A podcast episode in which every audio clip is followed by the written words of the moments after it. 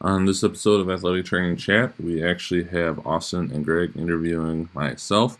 Joel um, kind of flipped the script on this one a little bit, but since we had interviewed them, they wanted to turn it around and interview me. And so on this one, we talk a lot about AT empowerment and my own personal shift of thinking in terms of leadership within athletic training and some of the other things that I've grown into over my career and has really opened up my eyes to how we can still operate at the highest level as a profession, yet still maintain some level of control over our work schedules and our lives, which is not always feasible, but something that I think we can strive for to just be able to have better control over what we do and um, ultimately be seen as the medical professionals that we are. As always, we are powered by Mueller Sports Medicine. Please check them out as you continue to work through this year and any of your ordering. If you have ideas or thoughts, they are always happy to hear from you. So please feel free to reach out to them and send those along. Without further ado, enjoy this episode.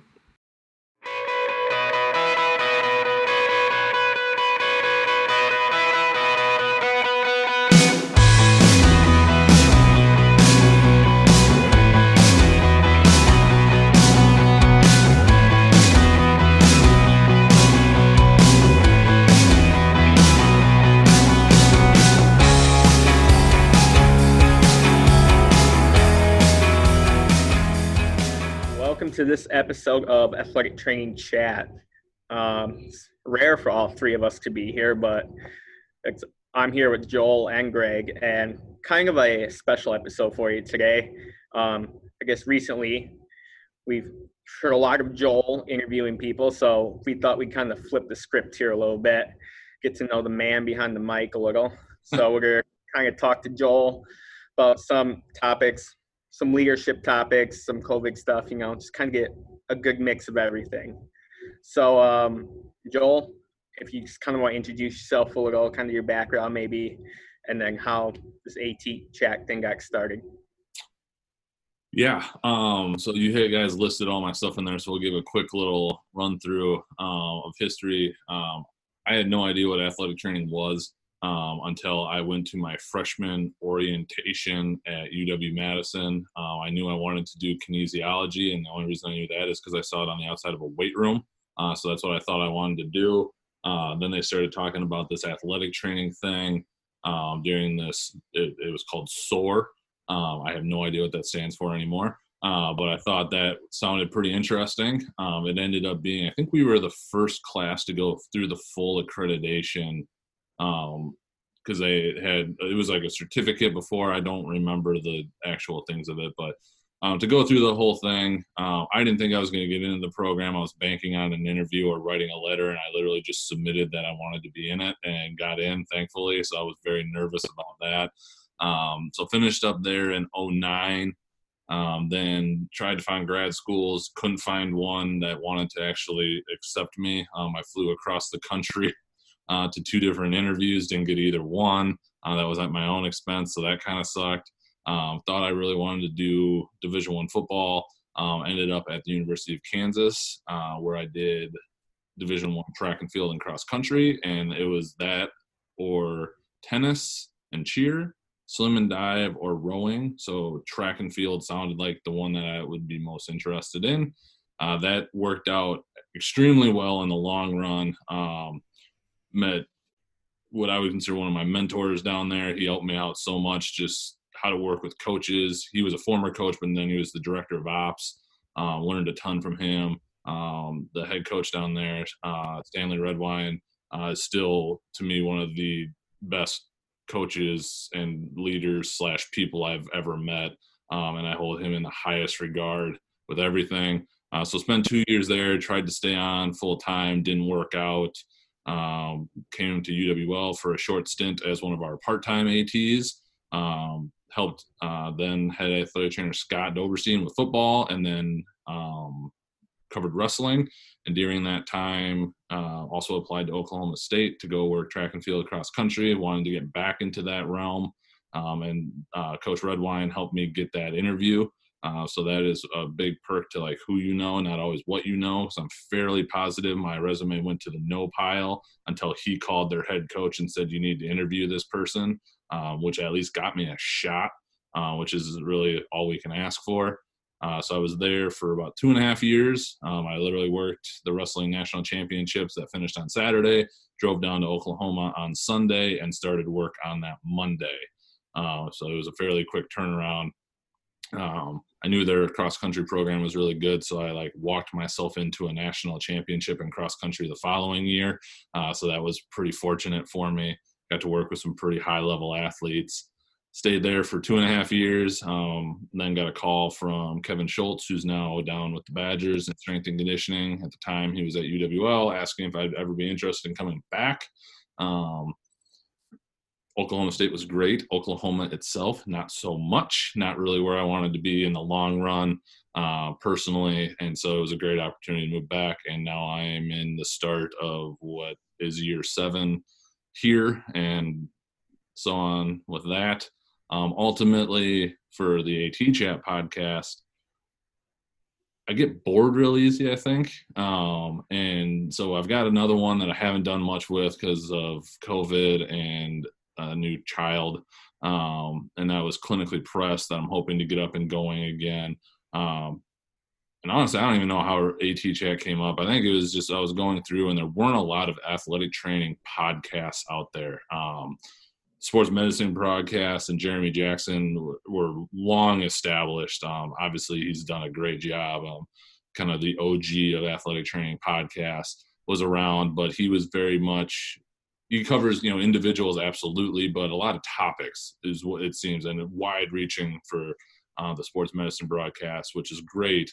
Um, and so I think I came up with the idea of it'd be awesome to like highlight athletic trainers and ones that wouldn't necessarily always make it into like the NATA news or get highlighted somewhere else. And, you know, everybody's got a unique story and something they're really passionate about. So it was really trying to create a platform for those to just talk about it.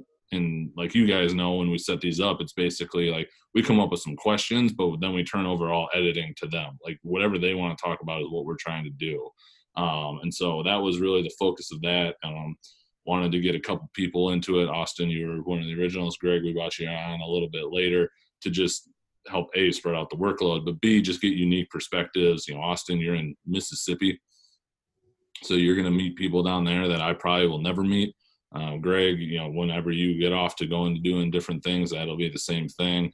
Uh, so that was really kind of a thought there, and we're what I think if we release, I get this one out tomorrow, we're like 58 episodes in, which right. it's pretty impressive that we're still going. Um, just ironically, at the same time we got started, so did the catalyzing AT, and Ryan does an amazing job with that. He's got kind of a unique focus on it.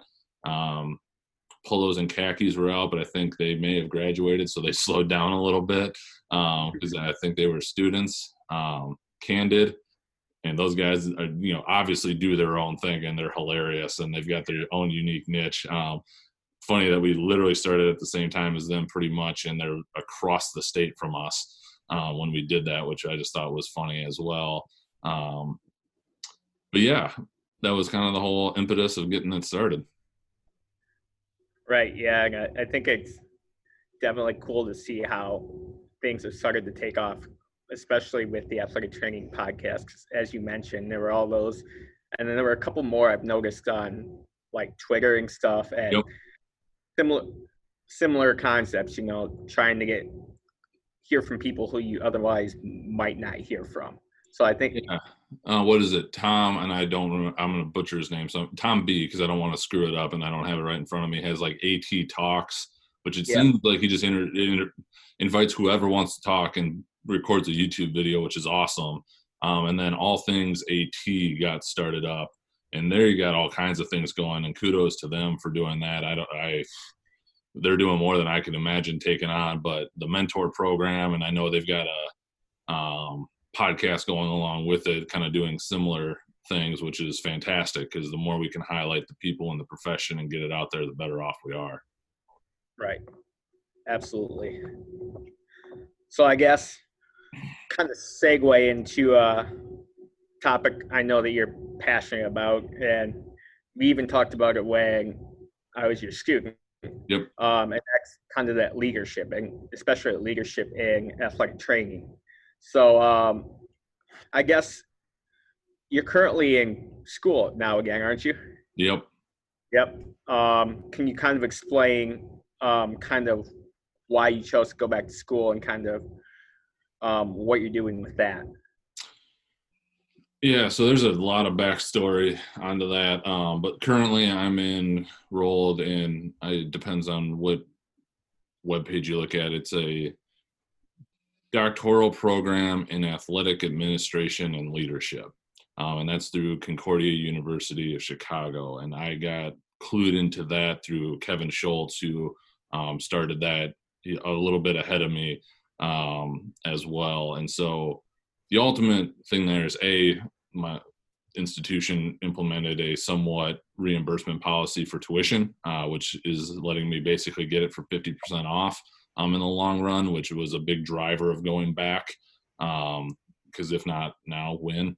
Um, right. But also just looking at the long run of you know moving into more of an administrative role um, and then also potentially having the opportunity to teach i think is part of the reason doing it um, so that is currently where it's at and then you kind of alluded to like how that came to fruition and why that one um,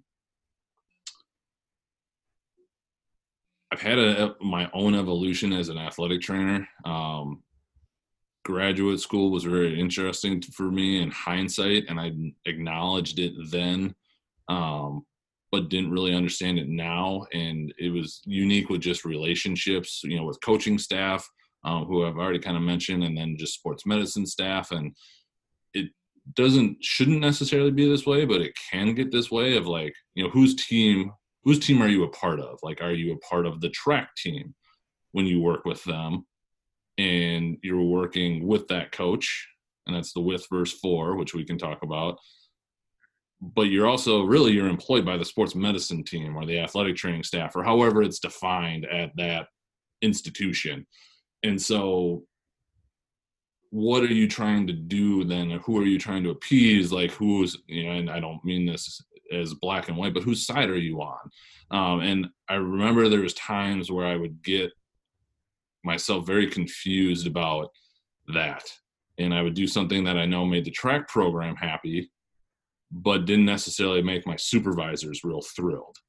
And that was confusing to me at times on how I should go about that. Um, similar thing at Oklahoma State, just, you know, but maybe I, I probably shift a little bit more to the sports med side and so sometimes that wasn't a popular answer with the track coach and you know all of it is ultimately trying to do the best job but then now moving into this administrative role so when i got to uwl i was just the head at because kevin schultz was here and then he left for the new opportunity. Um, i ended up being interim over both well interim uh, director of the spc uh, while still being head AT, and then that became officially director of the both of them. And then a year and a half, two years ago, whatever it is, I got the title bump to assistant AD, which really I just I do the same job. I just have a longer title um, when it comes to that. But even looking at that, when I first got there, was young, um, single at the time. You know, nothing set commitment, and so hours didn't really matter to me. I, I, would do whatever I needed to do, and didn't mind going in early, staying up late, or staying there late. I just had to make sure I got home to let the dog out um, and spend some time with him. And it was Basset Hound, so he slept 20 hours a day anyway. So it, you know he he was generally pretty good with that. Uh, we'd get her a couple walks in. Um, but even before um, ever, things got serious with my now wife, um, it just seemed unsustainable like going in that early that many days a week and still being there till 7 7.30 at night and all the other things. And so also looking at coaches and this is something like when i got there we had a large staff. Uh, we traveled what we traveled which wasn't all the sports um, but i didn't understand why we wouldn't want to travel more as a staff um, that has completely shifted. And when you start looking at how things are delineated out with resources and whatnot, that it's been kind of eye opening. And I know at times I've not felt pressure to put kids back too early or anything like that. Not nothing dangerous in my career, but just that other pressure and not feeling like I had the ability to say or the confidence to say no or to really look out for the profession. Right. Sorry, that was a lot of rambling. No, no, definitely. And you made a lot of good points there, and especially right now, I'm it's my first year being a certified athletic trainer, so I'm in the I'm single. I got nothing better to do point. So I it's kind of interesting to see that where I'm almost like I'm step one right there mm-hmm. and see how your viewpoints do evolve over time as you get different priorities as things enter your life and you get all these other things and kind of trying to figure out how to balance everything to make everything work. And one thing that you covered, and you said it to us, both of us as students, because we both have had you as preceptors, and you've talked about it with the st- your staff. I know is kind of that AT services mm-hmm. versus AT servants. So, I mean, I guess can you elaborate on that concept a little bit and what you mean by that? Yeah, uh, and I want to just kind of disclaimer this. Like, I don't knock anybody that wants to put their time, all their time, into their job um, in athletic training. If that is what you do, that is your passion, that is your lifestyle, that is perfectly fine. Um, it may never shift for some people, and there's nothing wrong with that. Um, as long as we're all aware that if that is what we choose, that's what we choose. And so you got to be kind of careful with that. Um, I think so. It's hard to back out of it once you've committed to it. Um, I know some people have. I don't, I don't write currently now. I don't have. Not many athletes have my cell phone number, um, and it's not because I don't want to talk to them. I just it's a kind of a separation. They have them in specific cases, um, but generally there isn't much emergency happening after hours excuse right. me, that they need to get a hold of me via my cell phone. Um, that's just my personal preference. I don't knock staff for wanting to do that, but I also don't think you have to talk about every little itch at 9:30 at night when you're trying to just hang out and relax and downshift a little bit. Um, unfortunately, the Outlook app on my phone doesn't have a snooze function starting at a specific time. So I got I got one a couple emails last night that fired me up. So that was unfortunate for me. Um, I shouldn't have looked. That was my fault. But anyway, um, yeah, the AT services versus AT servants, and I think this this ties directly in with the work for versus work with your coach and your program. Like whether you're on your own um, because you're just the only athletic trainer or you're part of a sports medicine team. Especially in the NCAA, it is supposed to be set up that you do not report directly to the coach and you are they're more working towards where you're not directly reporting to the AD. Um, that is a shift that is slowly happening. Um, Austin, you got a little experience with that at Vanderbilt. Um, Kansas has gone that route. There's a few others that have. Um, we've set up the structure within athletics of like, yes, administratively, I report to our AD because she is on campus, works for the university, but medically, um, we report to our team physician. Uh, in terms of any calls, and we've purposely structured the flow chart of staffing that he is on the same level as the AD and that she's not like over him or anything in that regard. So um, we eliminate that in kind of our mini medical model, um, just given our circumstances and situation with our team physician not being a university employee.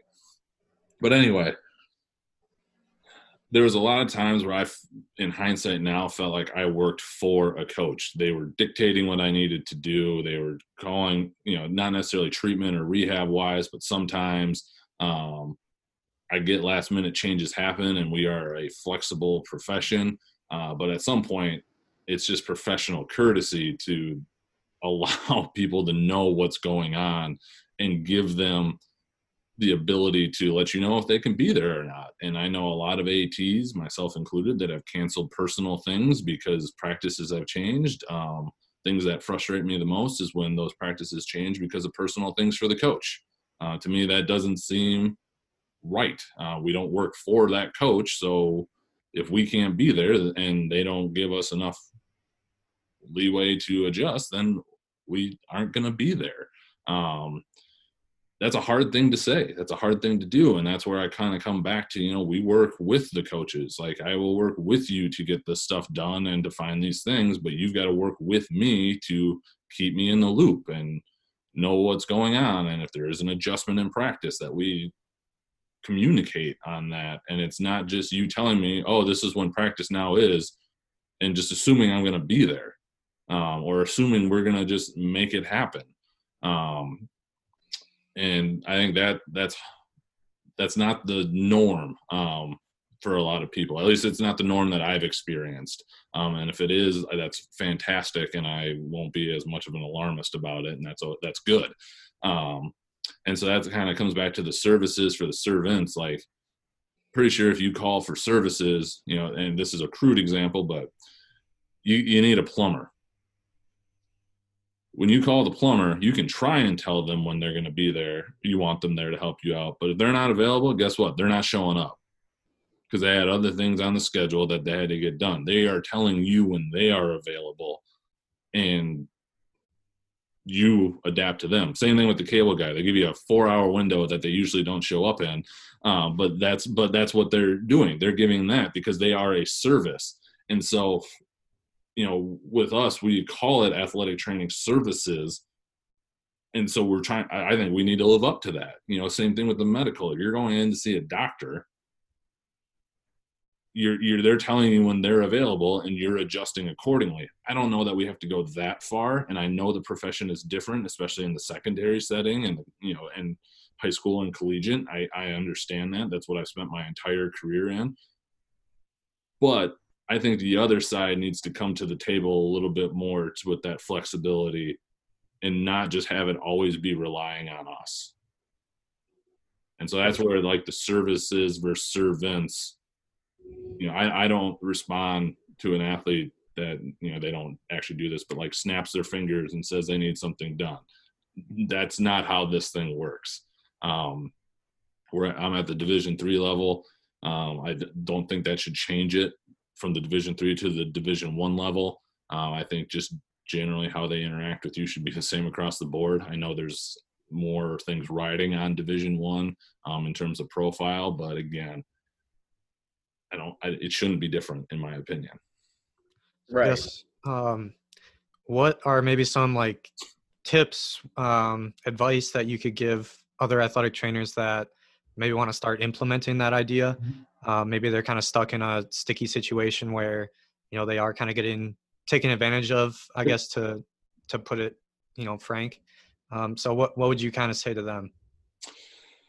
Um, so there's multiple layers to that. Uh, I think it's super important for directors of AT or head ATs to have kind of set a tone of what what their department's going to do. And in talking with some ats that i've just gotten to meet across the country from the podcast and beyond that isn't always the case. So it's really hard to function within that realm if you don't have that upper support. So that that's one that i think is really important um, for those directors or head ats to empower their staff to have some ability to adjust with that um, depending on the situation, I think it's very important to set the expectations early in your career. So, you know, for younger ATs, if you don't, um, if you're not going to be at where you're at long, you know, look, starting to look for your next one because it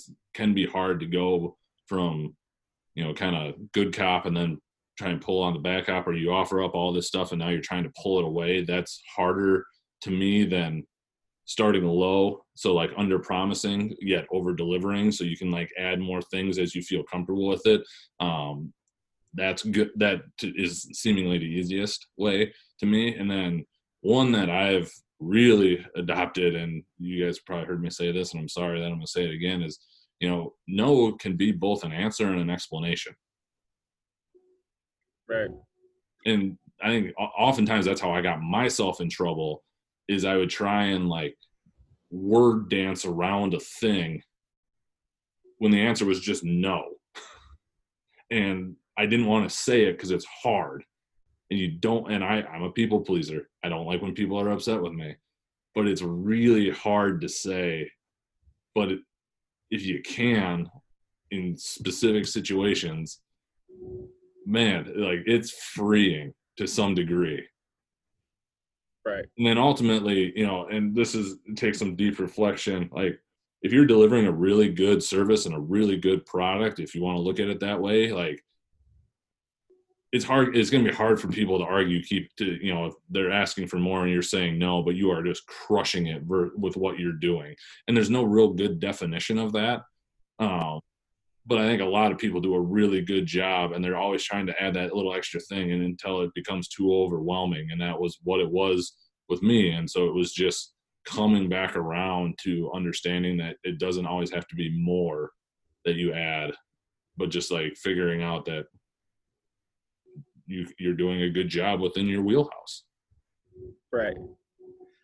Oh, definitely definitely agree with you. And I think you make a lot of really good points, especially especially when you were talking about the young ATs who right out of school, which I am. Where I'll tell you right now, I I too am a people pleaser. Yeah, I screwed up so many times as a GA. Like, oh my, I, between just how I approach situations, and every time I thought I was trying to learn from them, and every time I thought I did, and I tried the new approach, somehow it was wrong, and mm-hmm. I so it has now gotten where I think I've addressed most of them. I still get myself in sticky situations, but that's because again I try and like dance around and be flexible when sometimes you just have to be no. And we're we're we were gonna go through it this year where I'm at. We had nine, ten staff members and we're down to six or seven. We can't maintain the same model with three less people. It's just not possible there just is not enough hours in the day. And then even looking at that you know this is a sorry i'm gonna get on a tangent again. You know it's, it's looking at the bigger profession and this is one that comes up a lot you know and austin i think we talked about this a little bit um, with your position now like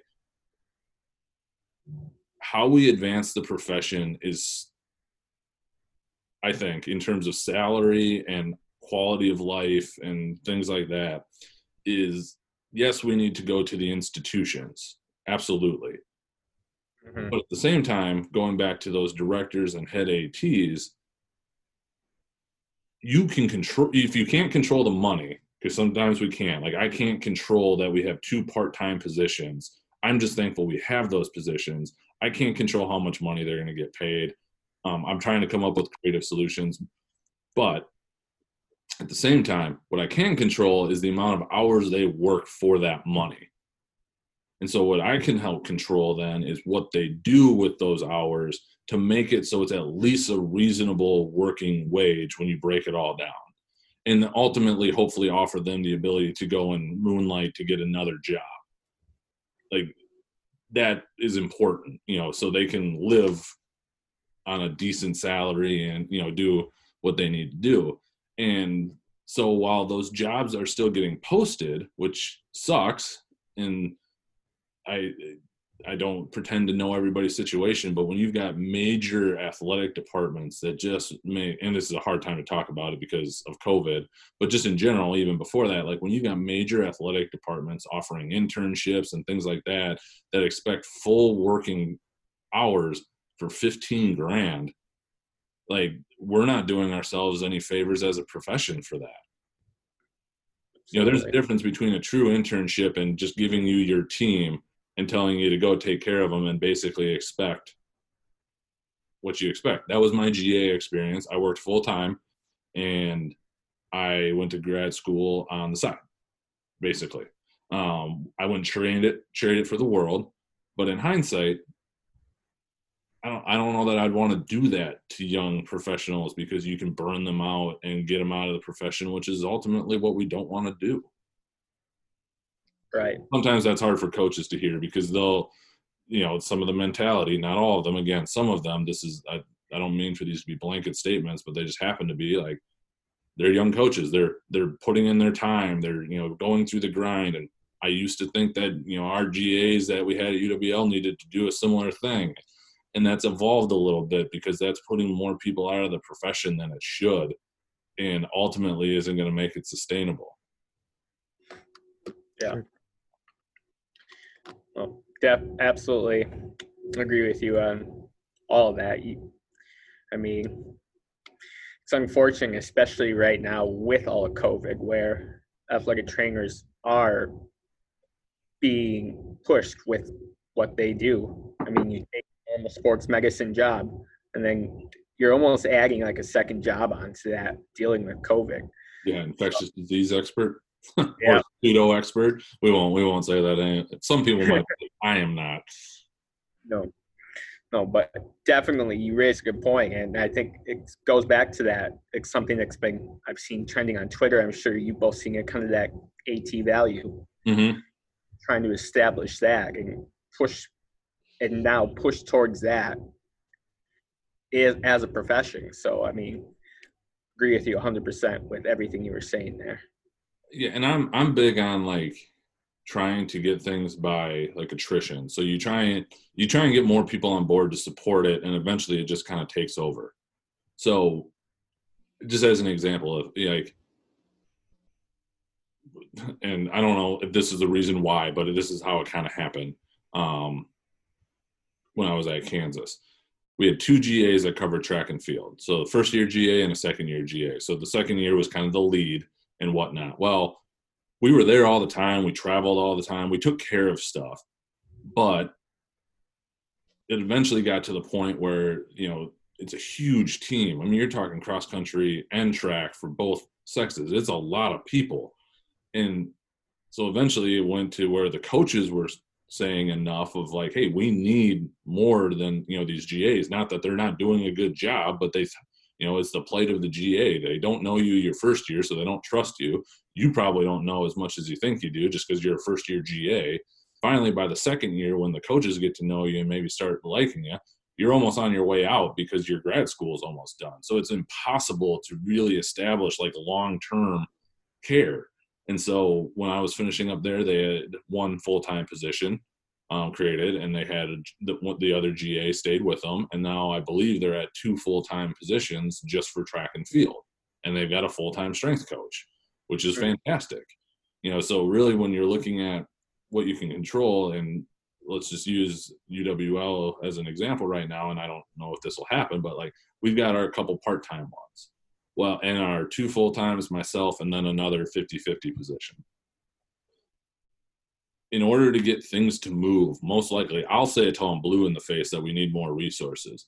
But really, if we can get the coaches to understand that these are the resources we have, this is as far as I'm going to push those resources.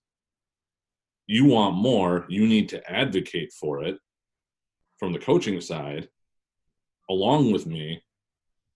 That tends to get people listening more. And so ultimately, that can help I don't feel like I owe the coaches anything for that. But if you want that, then you might need to argue for that other halftime position going to an athletic trainer, not to another assistant coach. You know, if that's truly what we value in terms of getting our student athletes taken care of. Mm-hmm. Uh, for the collegiate side, the AMCIA document is a great thing. We're supposed to be at 10.0 FTE for our, given what we do. We are at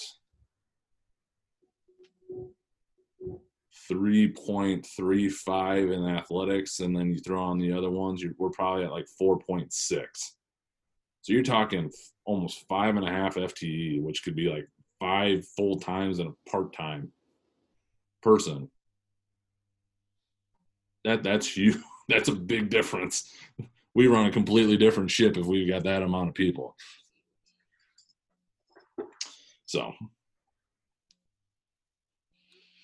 um, I guess uh, we kind of very briefly mentioned COVID. So I've kind of seen you um, very busy this last week, and you know even the week before, um, really taking on that role as long as or as well as you know your athletic training duties. Um, obviously, football is a little different right now, so um, you know I, I don't want to say that you've had a little bit more time for that, but it's just been a weird semester uh, right away. So what has it like being in the leadership role down in the athletic training room with regards to this COVID piece, along with getting the year started for everyone else? Yeah, that's been interesting. Um, it, it was an interesting summer in terms of working on that. That's a lot of convoluted things that happen around that as well. But um, as I started seeing it coming closer, I very much assumed that my role this year would, and it, this all was dependent on sports. Like obviously, if we had full fall sports, I would have been out at practice, um, doing all the normal things. Um, we don't right now. Um, we aren't actually as of the 17th um, aren't even on campus. Um, but once we get back to doing things, we're not doing full activity um, with our fall sports. Um, and even then, um, if we hadn't gone off campus, I was very much going to rely on my on the staff to overtake a lot of those day-to-day responsibilities. So it was going to be a huge opportunity for staff members to get more experience. Um, some that were looking for it, so it worked out really well. Um, hopefully, when we get back for our MSAT students to get more experience, because um, just with COVID, you guys deserve it and need it. Um, and it, it was going to be difficult for me, but I know I had to think about it that I had to kind of shift and let some of those things go and trust that they're going to get done um, even with general paperwork the staff and the students have you guys have been fantastic in just taking that and running with it and staying on top of it which has allowed me to focus on um, the extraordinary amount of covid related things that have come up in the short time we're there. And so that was big for me because i i didn't i don't want to let go of certain things but i know i have to um, and allow that trust. And so that's been good for me.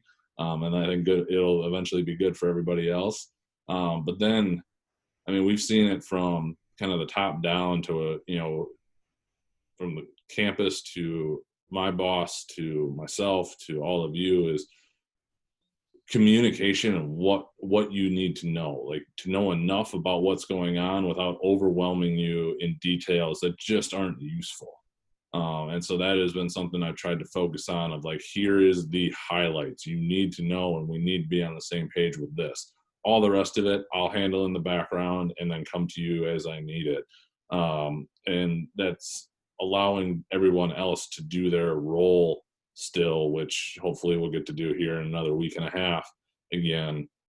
And again, allow for some people to take on responsibilities they hadn't before. So we're all going to evolve a little bit. Yeah, absolutely. I, it's definitely kind of a crazy world we're all in right now. So ain't that the truth? Yeah, just kind of doing the best we all can with it. Which, I mean, like I said before, athletic trainers are their roles are being stretched and they're expanding. We're doing new things, which is uh, it's in the middle of a pandemic, yes, which unfortunate, but I think it's also a positive note for that is as a profession, we're showing our value and our ability that, hey, we're not just here to tape ankles, you know, give you ice bags and all that. Right. So totally agree. All right, well, great. Do you have anything? Um, I guess no, I don't. Um, do you want to get into the the few AT chat questions that we? Hold on, I'm gonna spin this on you guys real quick so ultimately we talked about me going back to school and what we're looking at there um, and i'm probably a year plus away from it yet of like actually officially like digging into my dissertation. Um, and really what i'm hoping to look at as i s- just see in some group chats and twitter and all the different things of you know you know coaches have done this or went around me on that and so on and so forth which is probably always going to happen um, there's no way you're going to control it. I've, I've long stopped getting upset at where I'm currently at because we don't have secondary insurance. We aren't the sole medical provider of these people. That they're going to go and do other things. And my biggest one is just getting that communication. But you know, it is what it is. But again, per our talking about, especially with younger professionals and potentially even ones that are still going, like trying to look at like what are the barriers to displaying leadership however we want to classify that and that may be more head ats that may just be ats working with their coaches.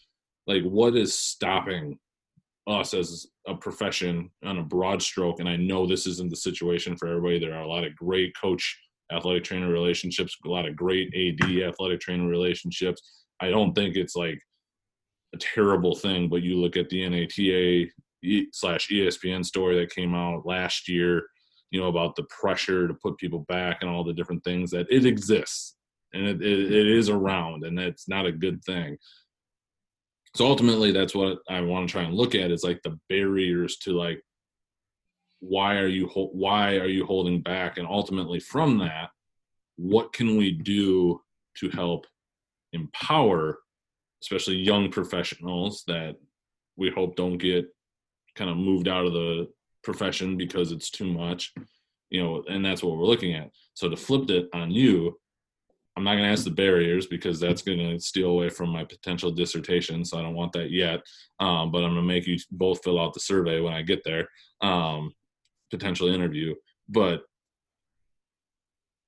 what do you two see as like what would help empower you or make you feel better about you know like we talked about being able to say no or being able to look at something a little bit different like with your hours or what your offerings are. Right and so one thing for me um, as i said before i'm in my first year being certified. Um, so it's and especially with covid it's been crazy so far. And i've only been doing this for several months but one thing that I found helpful because there have been times, yeah, I felt completely over my head. But the way we do it, and I think the way my employer does it, they do it well, is there's almost like a mentorship program here where we're paired with one of the associate athletic trainers, one of the higher up athletic trainers, who we meet with, who we talk with, who we go through. It's almost like its own miniature educational curriculum where we work out some of these issues and I can just go and say, hey, I'm having trouble with this, or I feel like I'm being overwhelmed and I don't know what to do with this. And having, you know, like a veteran athletic trainer, someone who's been through it, uh, and someone who's there to support you and back you, which is, I think, especially as a newcomer with inexperience and just almost like that deer in the headlights thing, you don't know which way to go, just having someone there to, you know, be able to help support and guide you has been big for me so far. I, I would definitely uh, agree with that, even just from a student perspective. Um, just having preceptors that are open to um, not, you know, not only teach you, you know, skills and stuff regarding just athletic training, but you know, checking up on you, um, you know, mentally making sure that uh, if you do have questions of maybe more um, kind of about the facility and admin stuff that they're willing to answer those things.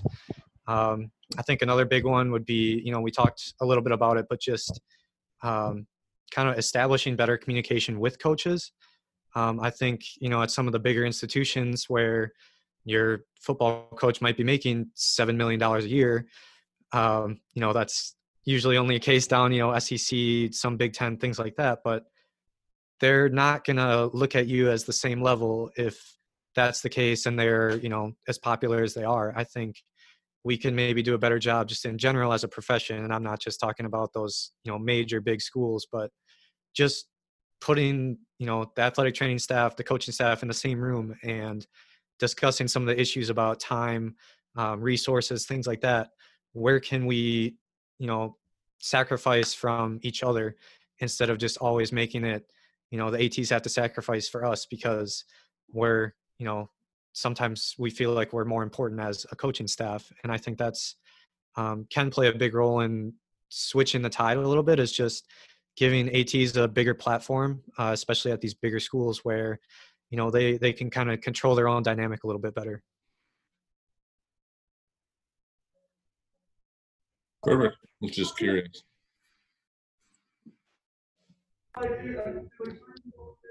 Yeah, definitely. I mean, right now I'm just a deer in the headlight, trying to find my way. So that's what I got for you. I think that's part of it, and I think just the more you can try and see that bigger picture, because I mean, marriage and family isn't for everybody, but it's the reality for a lot, and some of those things are I like I don't know how high school ATs do it. I, I really don't. Um, I don't. I just I don't even know how I would do that with all the events you would have to potentially cover. Like you got to have some sort of boundaries. I mean, we were going to deal with it this year and have to take a look at it after the year. Um, but yeah, I think it, it's just important to consider across the profession. Definitely. Definitely. All right. You ready to get to the RAT chat questions here? Sure. All right. We've asked you a couple of these before, so we kind of modified them, especially see how things might change now that we've all kind of gone through the summer of COVID and starting to get back into school and things. So, question number one we got for you Where do you see athletic training going in the next five to 10 years? Kind of setting the example there? I mean, I think that's going to be super dependent um, on the setting. Um, I will be very curious to see how big Division One, you know, athletics comes out of COVID. Um, just with the amount of money that is needed to let those run and the salary cuts and some programs being cut across the country, I, what does that do to sports med programs? Like, does that hurt them or does it help them because of what we talked about, like what they were able to do? Um, I hope it's the latter in that it helps them. Um, you know, there's only so many things you can add into a sports med department, and a lot of those big places are figuring it out. Um, I'm also a little nervous, like in our in my case, like our staff is rescinded, um, but all our head coaches are now 1.0 coaches. Um, everybody's got an assistant in some full time capacity, um, some sort of mix. Um, where do we? Where does our department fall within that? You know, if you want all that personal care, like you got to put people there. Um, when there's almost as much FTE and specific programs as there is within an entire department, that's something to take a look at. Um, so I'm hoping people see the value in that, in that investing sixty, seventy thousand dollars total a year is worth everything and not having a lawsuit because people are out there protecting, preventing, and looking at those things, and uh, you never want it to come to that uh, when it comes to make the things. But you know, we've seen it a couple times this summer already with some deaths um, and people not being prepared and man, for a multi-million dollar lawsuit, you can get a lot of years of a really good athletic trainer at a pretty good salary. Um, that ultimately is going to be the benefit in the long run. Um, I think the profession is going to explode in the other things. I mean, we were talking on, oh, I don't even remember what call it was, but I mean, like Amazon was hiring people basically working on Monday through Friday, nine to five, making about 75 grand, and you get a couple thousand dollar, if not more, signing bonus. What? In the industrial setting? That sounds awesome. Um, one of our current or our former guests, um, Susan Tao, works at a uh, liquor distribu- distribution thing, and she has a great job based on that thing and if you follow her on Twitter, she gets to sample so many things that I would be a lot happier than I am now. But like, how cool is that just to do something different and have that unique experience? Like, I think it's only going to get more and more unique in those areas because, again, if you can keep people working, it saves them on their healthcare costs. It saves the employer on healthcare costs, and so it's just trying to get people to see that investment on the front end instead of waiting for it on the back. Right. Definitely. Yeah. So, um, I guess next question for you: What advice would you give yourself uh, as a young athletic trainer? I know you might have touched a little bit on this with uh, some of our earlier discussion, but I'll I'll leave it up to you to answer that. I'll go back to grad school. Um, I think I've said this before, but you pass a test which shows you're proficient. I went to work with coaches, multiple of them that had been coaching longer than I had probably been alive. Well, yes, they are not medical professionals by trade, they've seen some stuff. They've experienced stuff because most of them were high level athletes before they became high level coaches. It's okay to not know everything. It's okay to work with people and ask questions. And I wish I would have more. Um, it takes some time to establish that, but you cannot be the expert coming out of either your undergrad or your MSAT. You can be really well equipped, but you just don't have the experience, and experience is going to teach you so many things. And so I think for that, it would be that is just under have that understanding, and then be really, really reflect on if something doesn't go right, why and then also why are you doing things? And that's something i've tried to challenge the students more with is don't just do stuff because you think that's what you're supposed to do. Like have your why. Um i stole it. He was like a brazilian businessman. He had the three why tests. And if you could have a thing of why do i do this? and you could answer that why three times like you're talking to a kid that just kept asking why and you had legit answers you're probably on the right track if you can't come up with that for each one, you might need to do away with it or kind of reassess. And so, kind of those, and then the last one, just it, tying into this, is like try and prove yourself wrong. Because if you can attack what you're doing like in a productive way and see something different, man, you're going to be in a good spot. And uh, it's just a simple example of ice. When I really dug into it, couldn't justify why I was doing it for the most part versus doing something different. Not that I just didn't do anything, period, but doing something different that was probably going to be more beneficial. Absolutely. Yeah, I, remember the three why. Yeah. yeah. that was a Tim Ferriss episode. I can't. I don't remember who it was, but it was a Tim Ferriss show podcast. I will say that was a that was my first rotation was with you and football, and starting out with someone that would always ask, you know, why do you want to do that? Mm-hmm. Um, it scared me a little bit right away because we didn't learn a whole lot of the stuff, you know, know. first semester of grad school. But right, um, I I will say that that was just a huge part of um, kind of my, my mentality even now of why I choose to do certain things, and um, now I I'm always ready to explain it to a preceptor, but uh, nobody really asks why as much as you did. So um, I haven't really had that opportunity, but um, I will say that that was a really good start for me was um, being ready to explain, you know, why I wanted to try something or do something. And I think that, um, you know, maybe if there are preceptors listening, that that is a really good thing to implement to students um, because a lot of times you just want to do what someone else is doing. And, um, you know, if, if you can really explain why they're doing that, you're definitely one step ahead, you know, already. Yep, I think it's important to do internally if you aren't getting asked externally. Sure. Definitely.